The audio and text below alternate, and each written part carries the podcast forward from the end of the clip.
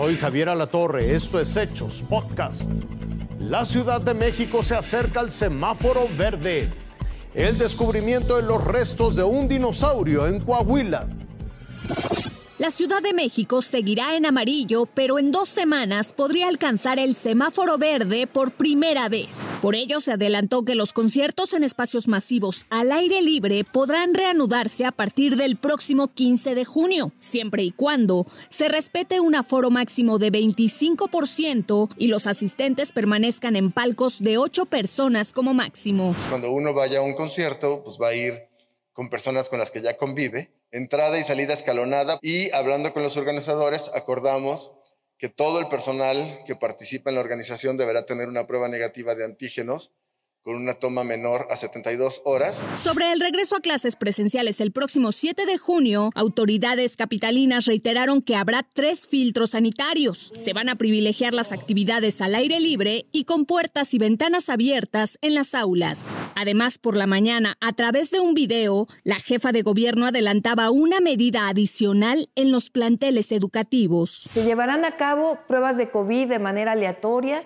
a los adultos para que en caso de encontrar un positivo en una escuela, se tomen las medidas sanitarias correspondientes. Como se había anunciado, el próximo lunes 24 de mayo podrán reabrir salones de fiestas infantiles con un máximo de 50 invitados, con cierre a las 10 de la noche, sin zona de baile ni consumo de alcohol, y también retomarán actividades los recintos para realizar exposiciones con aforo máximo del 30%. Sentidos de circulación para evitar encuentros de frente entre los asistentes, es decir, pasillos con una sola dirección, un tiempo limitado de permanencia promedio de 40 minutos y por supuesto eh, prohibido ofrecer productos eh, de prueba. Autoridades capitalinas adelantaron que en el mediano plazo podrían reabrirse también bares y antros con medidas muy específicas. Anarel Palomares, Azteca Noticias.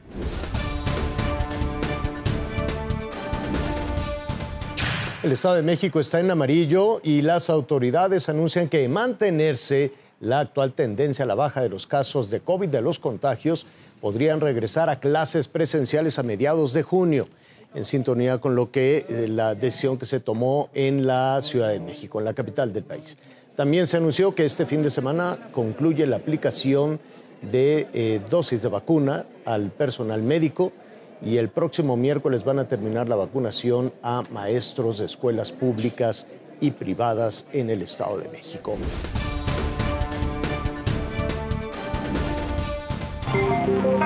Todo comenzó hace 73 millones de años cuando Coahuila era una gran planicie costera. Ahí habitaba este dinosaurio conocido como Tlatolophus galorum, que significa cresta palabra. El nombre del náhuatl y el griego hace alusión a la forma de su cráneo, que en algunas especies de dinosaurios servía para comunicarse. Se cree que al morir su cuerpo quedó dentro de un río o lago lleno de sedimentos. Ahora, investigadores de la UNAM y del INA hallaron sus restos en la comunidad de General Cepeda.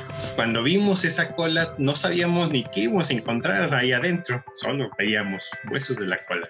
Empezamos a ver otros huesos y de repente vimos un hueso largo que parecía una gran paleta gigante o en forma de gota alargado. Las condiciones de conservación de su cráneo con su cresta alargada y grande casi al 80% y las comparaciones con otros fósiles permitieron determinar a los expertos que se trata de un género y especie inéditos. Es el primer parasaurolofino reportado en México, género que hasta ahora solo había sido localizado en Canadá y Estados Unidos. El descubrimiento se dio a partir de un proyecto que inició en el 2013 tras el hallazgo de una cola articulada que ahora se exhibe en la cabecera municipal de General Cepeda. El hallazgo ya fue publicado en una revista científica internacional. Que me gustaría que también que esto sea como un aliciente para que otras este, generaciones, otros niños vean que sí se puede, que no es necesario irse a Estados Unidos o a Canadá o a algún lado extranjero Aquí en México hay, y seguramente tenemos más especies aparte de esta. Hay muchas por descubrir. Esta palabra seguirá bajo investigación, ya que representa un caso excepcional para la paleontología mexicana. Fabiola Rojas, Azteca Noticias.